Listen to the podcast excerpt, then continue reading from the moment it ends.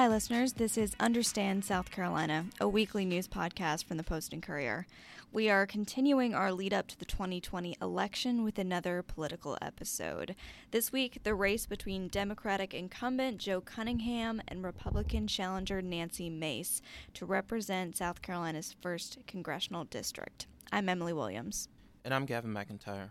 We're going to be talking with political reporter Thomas Novelli, who has been covering this race. Thanks for being on the show, Tom. Thank you so much for having me. Now, let's rewind briefly to 2018. That's when Joe Cunningham was running against Katie Arrington, a GOP State House representative, and Arrington was expected to win. But Cunningham, who was a first time political candidate, brought in 4,000 more votes and went to Congress. Ever since then, the district, which runs from Charleston to Hilton Head, has been eyed by the Republican Party as a key seat to win back. So, just to start, Tom, you just wrote a story that kind of puts together the political stakes of this race and, and takes a closer look at these candidates. In it, you're listing off all of the things that are happening right now the pandemic, the recession it caused. Um, and in South Carolina, the, the race between Senator Lindsey Graham and Jamie Harrison, um, which we talked about last week. And then you wrote, with all that's going on, it may seem easy to sweep the importance of South Carolina's first district race between Cunningham and Republican challenger State Rep Nancy Mace of Daniel Island under the rug, but to do so would be a mistake. So, first, what's your sense of that? Do you think that this race is getting swept under the rug at all? And then, can you explain why it shouldn't be? Sure. Uh, just to start, everyone who follows politics, uh, your average everyday voter, uh, often focuses immediately on the presidential election. And then if there's a high profile Senate race, that usually comes to mind. People are typically not as engaged with local politics or even as much as the House races that are right in their own backyard. So uh, that's the first point, is just that especially with a Senate race like we have between Lindsey Graham and Jamie Harrison, where it seems like it is in uh, the news every single day. There's new historic fundraising records being broken.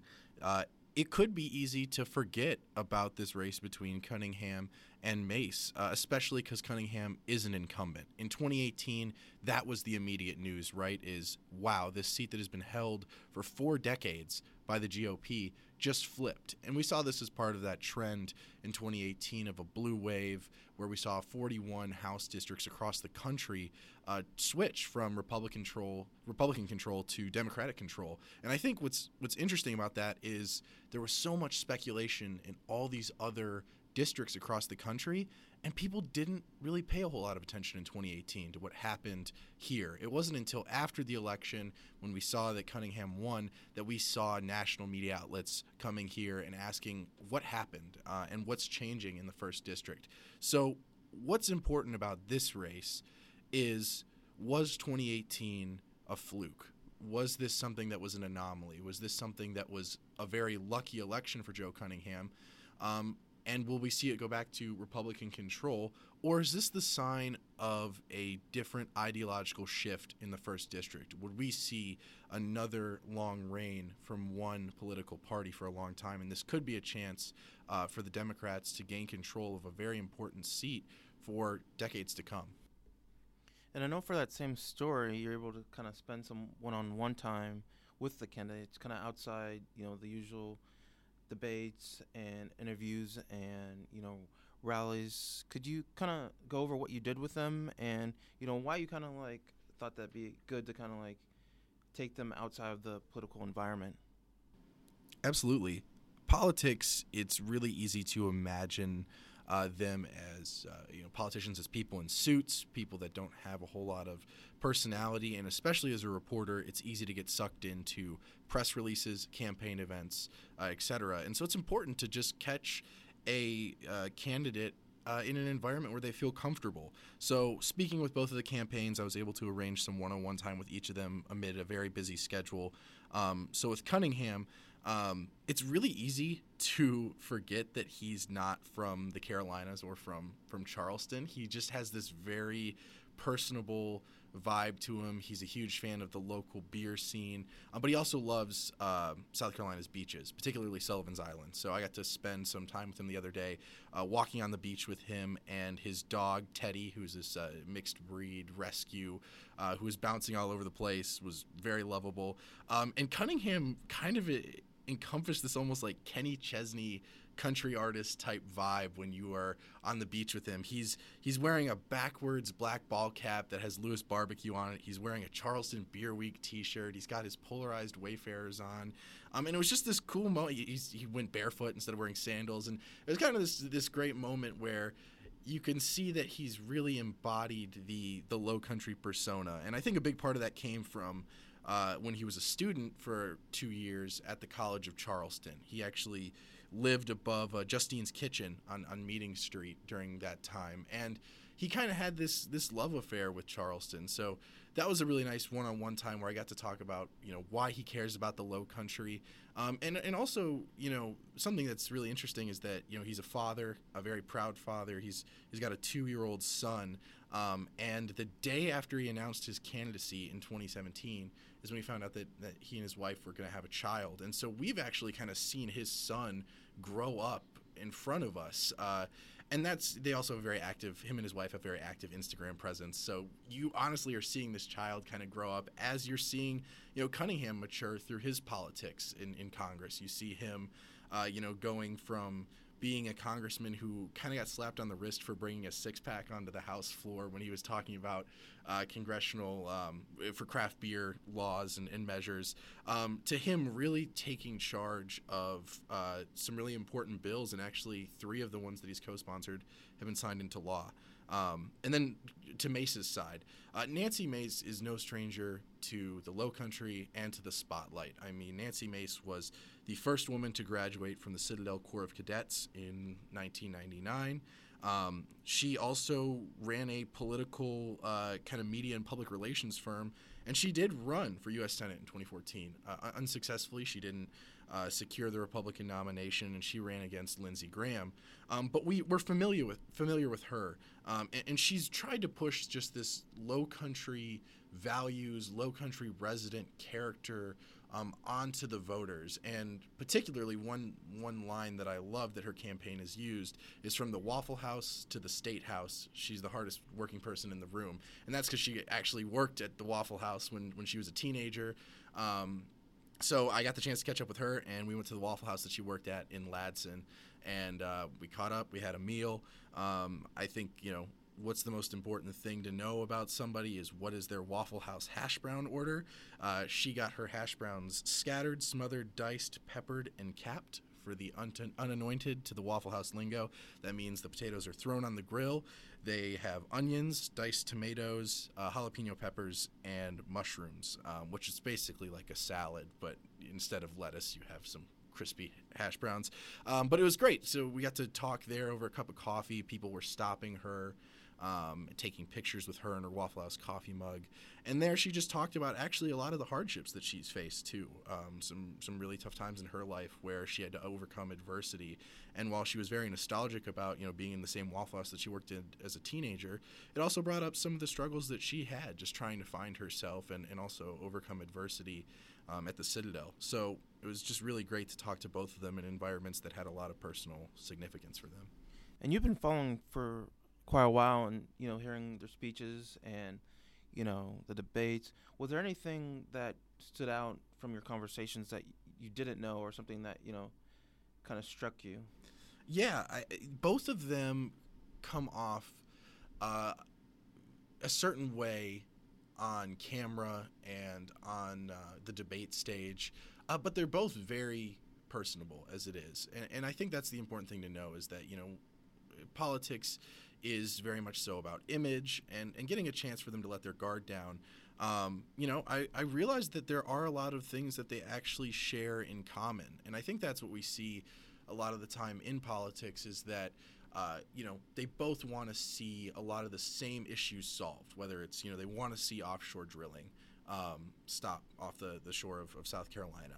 Uh, they want to see better environmental reform if possible. They're both fiscally conservative. Uh, but we talk about the main thing is just the vessels to get there. Um, for one thing, I was really surprised to hear about uh, how progressive Nancy Mace uh, wants her office to be. She said that she wants, you know, her campaign office to reflect.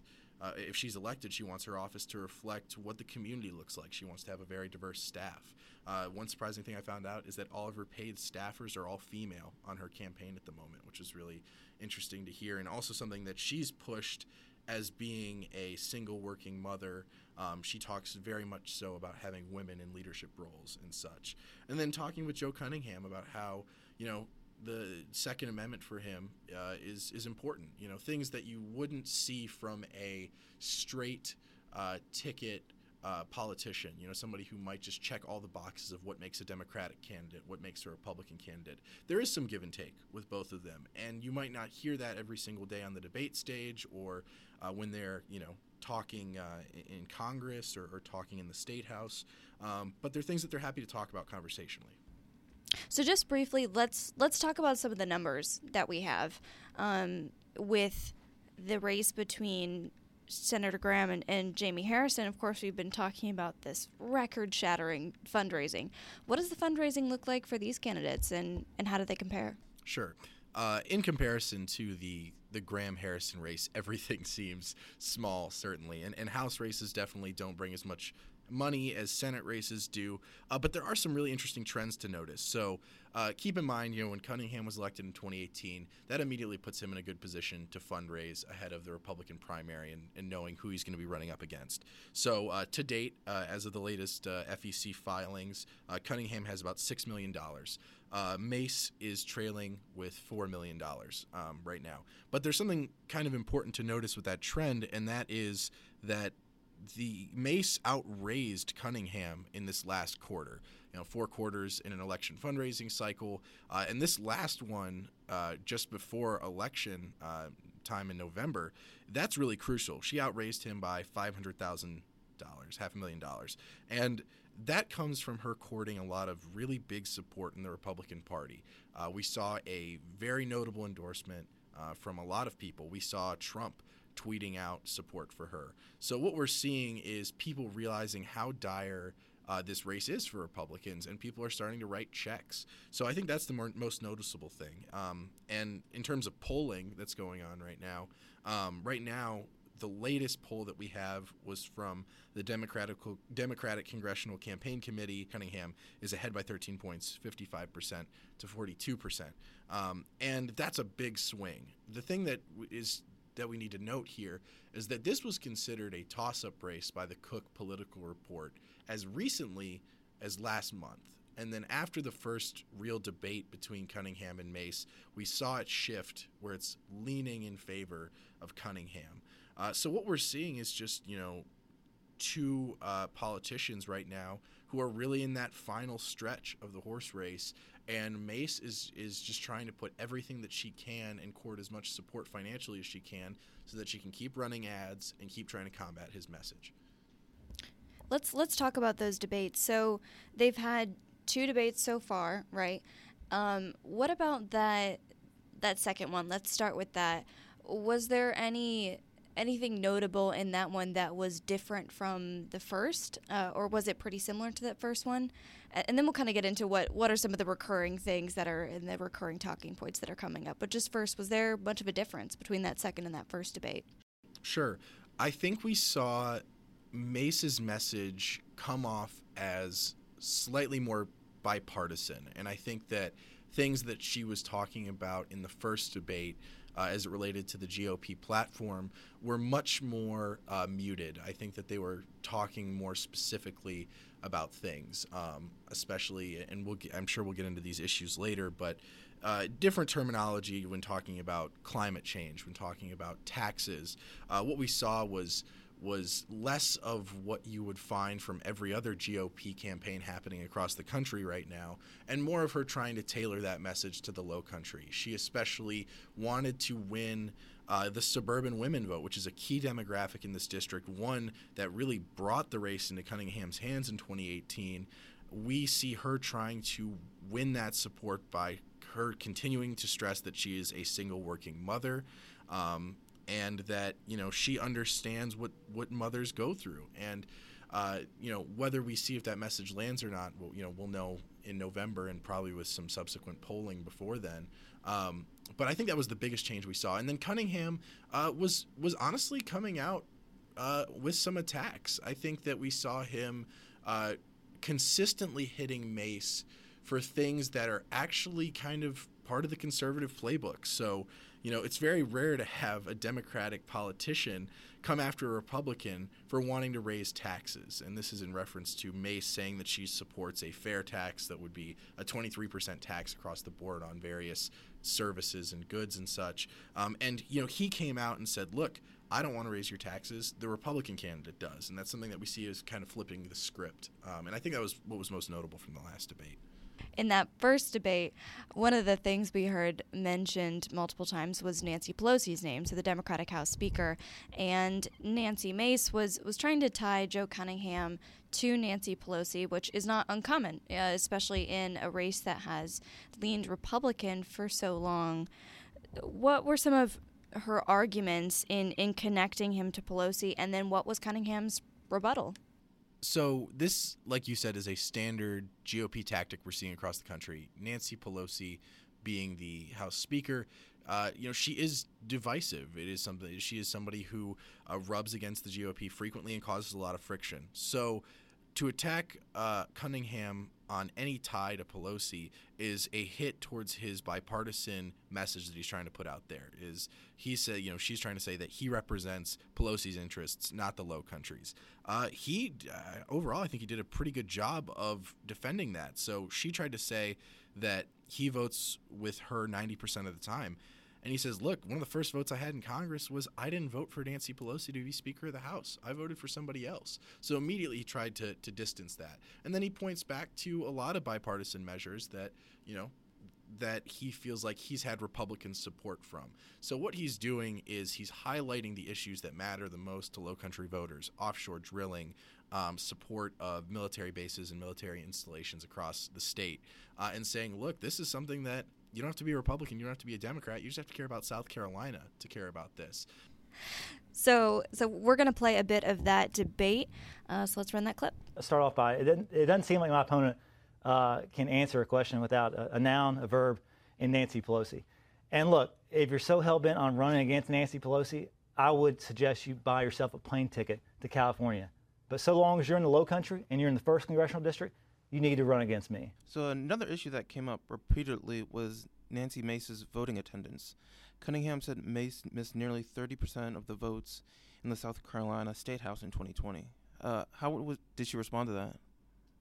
Nancy Mace uh, immediately came out and took it as a personal attack on her as a single working mother and tried to align Joe Cunningham uh, with being against uh, women running for office. He she made this kind of direct plea to the audience saying that nobody watching should be dissuaded from running for office and such. And I will say that that both of them kind of highlighted voting record, whether it was her trying to highlight him voting 90% of the time with Pelosi and him hammering her for for missing uh, some votes in the state house. But those things usually go over voters' heads. We're not looking and counting every single time that they're in their seats, but we're trying to see what does that mean overall. Uh, Cunningham's political point he was trying to make was that uh, I'm going to do the job for you. I will be in the chair. I will not be missing uh, votes and calls to action. And that was what he was trying to land with. And instead of responding with how she has, you know, shown up, how she has even pushed a few bipartisan measures herself through the state house and had some really key votes, uh, she made it more of a personal attack on on single mothers, on mothers, on women wanting to run for office. Uh, and I think some people were confused by that, and I think that some people thought the attack may have landed a little flat. So we're going to play another short clip from that debate about that particular issue. You should be ashamed of yourself for this attack. I want every working mother and working father, working family in this district that's facing an unprecedented time right now, trying to make decisions for their family. I missed a few votes last week because I'm a single working mom homeschooling her children. You have no idea what a working family you don't have any idea what kind of problems or challenges we are facing today. You should be ashamed of yourself. So, Tom, you also cover the military in South Carolina, and one story that you've been following has very much crossed over between those two beats, and that has to do with Parris Island. So, we learned late, late last month that the Marines were considering closing their two existing bases, one of which is at Parris Island in Beaufort County, to open a new training facility for men and women that would meet a requirement that the boot camp be co ed. So, how did this end up being a bit of a political volleyball for a little bit in this race? So, this came out of left field with a military.com report, military.com being a you know news organization that focuses on the Department of Defense.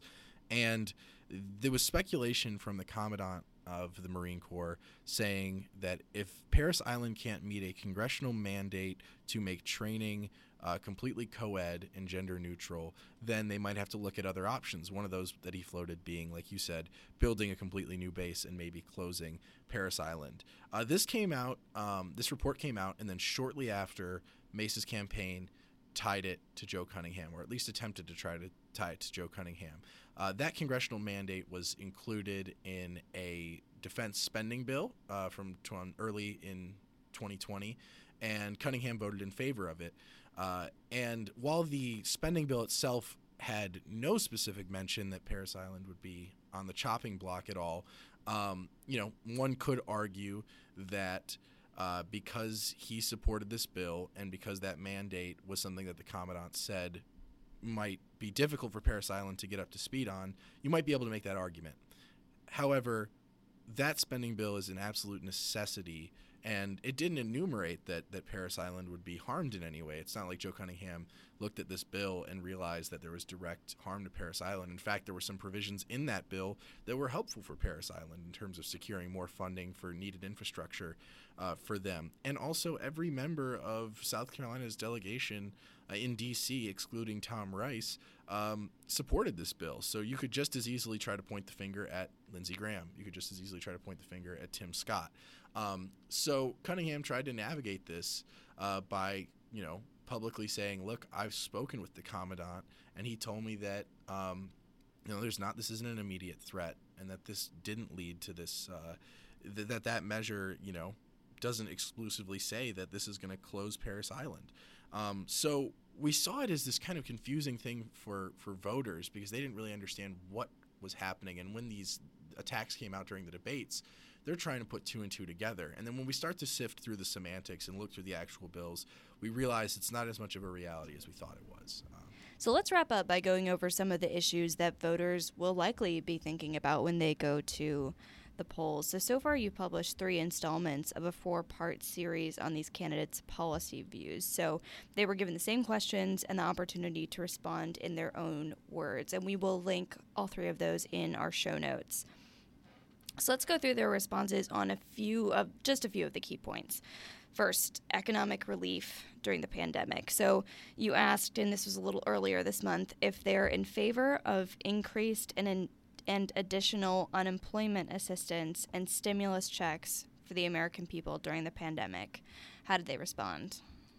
it's worth noting at first that both of them were against the additional $600 in um, unemployment insurance, but kind of for different reasons. So Cunningham uh, believes that there should be more stimulus, but that it should be tailored to more of a local economy. So seeing what are the first district specific needs and then providing uh, that correct amount of stimulus. Uh, for Mace, uh, she believes that the best economic stimulus is reopening. Um, you know as soon as possible and as safely as possible to be able to get money pumping back into uh, the economy.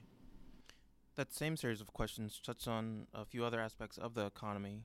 You asked whether they believe big businesses should be taxed more, and as for their stances on unions, how did their answers align and how did they differ? uh, Cunningham definitely had a, the most bipartisan response. He understands that this district is very fiscally conservative, cares about um, bringing jobs to this this area. Uh, so he's against uh, you know increased taxation on South Carolina businesses, uh, and then also again in a kind of a bipartisan way, didn't say that he was anti-union, but he respects that the state is a, a right to work state and acknowledges that the voters have the right to choose and individual uh, groups have the right to choose. Uh, Mace also uh, as a conservative against increased taxation on, on South Carolina businesses, uh, but very much so anti-union and believe it causes uh, more harm to a business than good. And another installment of the series addressed the nation's healthcare system. So I think the the main question on this is: Do either of these candidates support the Affordable Care Act, better known as or Obamacare? And if not, do they have a plan for what they would replace it with? And if they do want to keep it, would they change it in any way? Uh, Cunningham acknowledges that there were parts of the Affordable Care Act that he felt like were not useful or uh, not helpful to the American people, but he realizes that parts of it were good. So his whole talking point has been let's fix what work fix what needs to be fixed and let's keep what works and let's uh, let's workshop that you know as with a bipartisan solution through Congress. Um, and then Mace uh, very much so against uh, the Affordable Care Act, believes it should be fully repealed, thought that it was a series of missed promises from the uh, Barack Obama administration, um, and she's advocating for free market capital, uh, you know, capitalist solutions. She stands by what Rand Paul has done in terms of lowering the prices of prescription drugs and allowing people to create health savings accounts and such, and, and has a more capitalist mindset when it comes to fixing healthcare. And one very important issue uh, that you address with the candidates with their uh, uh, views on climate change science, and you know, President Donald Trump issuing the oil drilling mor- moratorium for the southeastern coast definitely, you know, played a role in, in this election. I guess which have each of them done to stop offshore drilling off uh, South Carolina's coast, and how did they respond to President Trump's order that lengthened, lengthened uh, drilling moratorium on the Atlantic coast? So President Trump's uh, order on offshore drilling really took the wind out of the sails for both candidates. I mean, this is something that Cunningham has campaigned on, and he did get a House bill um, you know, passed a bill passed through the House about banning offshore drilling, and of course, you know, he was glad to see that the administration made offshore drilling a priority. Obviously, Cunningham would have wished that that was his bill that would have passed through the Senate that would have caused that, um, but he also realizes that the the moratorium on offshore drilling that Trump issued is not permanent. So he's advocating we still need a federal permanent ban, and he says, look, my bill is sitting in the Senate let's make it into law. Let's make it a, let's make it a done deal, and that's something that will obviously score him a bunch of political points if that can happen. Um, as it came to Nancy Mace, uh, she was also against offshore drilling and and helped with state uh, state level uh, bills and efforts to stop offshore drilling. Um, and of course, you know, as a supporter of the president, she was uh, very excited to see him make that a priority as well. Uh, and then she continued to hammer Joe Cunningham for his bill, saying, look, uh, he didn't have bipartisan support for this. It's still sitting in the House. It's not law. And that climate change issue is going to be probably the biggest part of this election. You also asked directly about climate change and if they believe in climate change. Did they give clear yes or no answers? Joe Cunningham gave the most unequivocally clear answer I've ever seen a politician give, and he says, I believe in climate science. Uh, I believe in climate change. I made that explicitly known. That was in response to Mace during a Pints and Politics event uh, here at the Post and Courier, where she said that she believed that uh, the science isn't completely settled on it. That she sees some efforts, uh, you know, some some moments where she feels like there's science to back it up, and other times where there is not. Uh, it kind of made this weird flat Earth comparison as well to how you know scientists once believed the Earth was flat, and you know, look how we were proven wrong. So what about climate change? Um, and she's since kind of backtracked from that answer about kind of not giving a clear cut if she does believe in, in climate change or not, um, and has tried to kind of say that yes, climate change is serious, but still keeping it vague as to if she believes in both sides of it. And again, that that's only a snapshot of some of those questions that they answered. So we will include those in our show notes. Um, some important information there, giving insight into what these candidates think about some important issues. Um, Tom, last question for you. What's your Waffle House hash brown order? Wow. I, I wasn't expecting gotcha questions on this podcast, but my Waffle House order is smothered, covered, peppered, and capped. So that is cheese, onions, jalapenos, mushrooms. You got to have the cheese, it's essential. And more importantly, what is the best way that listeners can follow along as you're covering this race? Uh, make sure you follow me on Twitter at, at Tom Novelli to see all my musings. Thank you again, Tom, for joining us uh, today. We really appreciate it, and you know, look forward to more of your coverage of the congressional race. Next week, we're answering your questions about voting to wrap up our three-week series of election 2020 coverage.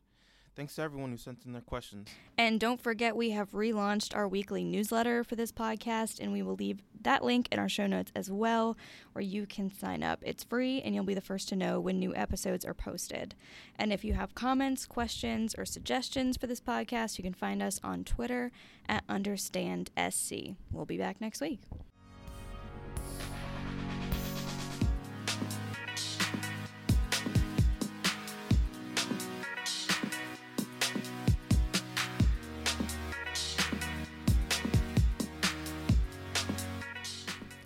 Understand South Carolina is a production of the Post and Courier. Our music is by Billy Fountain. You can stream his music on Spotify at Billy Fountain. We'd love to know what you think of this show. You can reach us at understandsc at postandcourier.com or on Twitter at understandsc. If you're a fan of this show, please rate and review us on the Apple Podcasts app. Keep up with the latest headlines at postandcourier.com. We'll see y'all next week.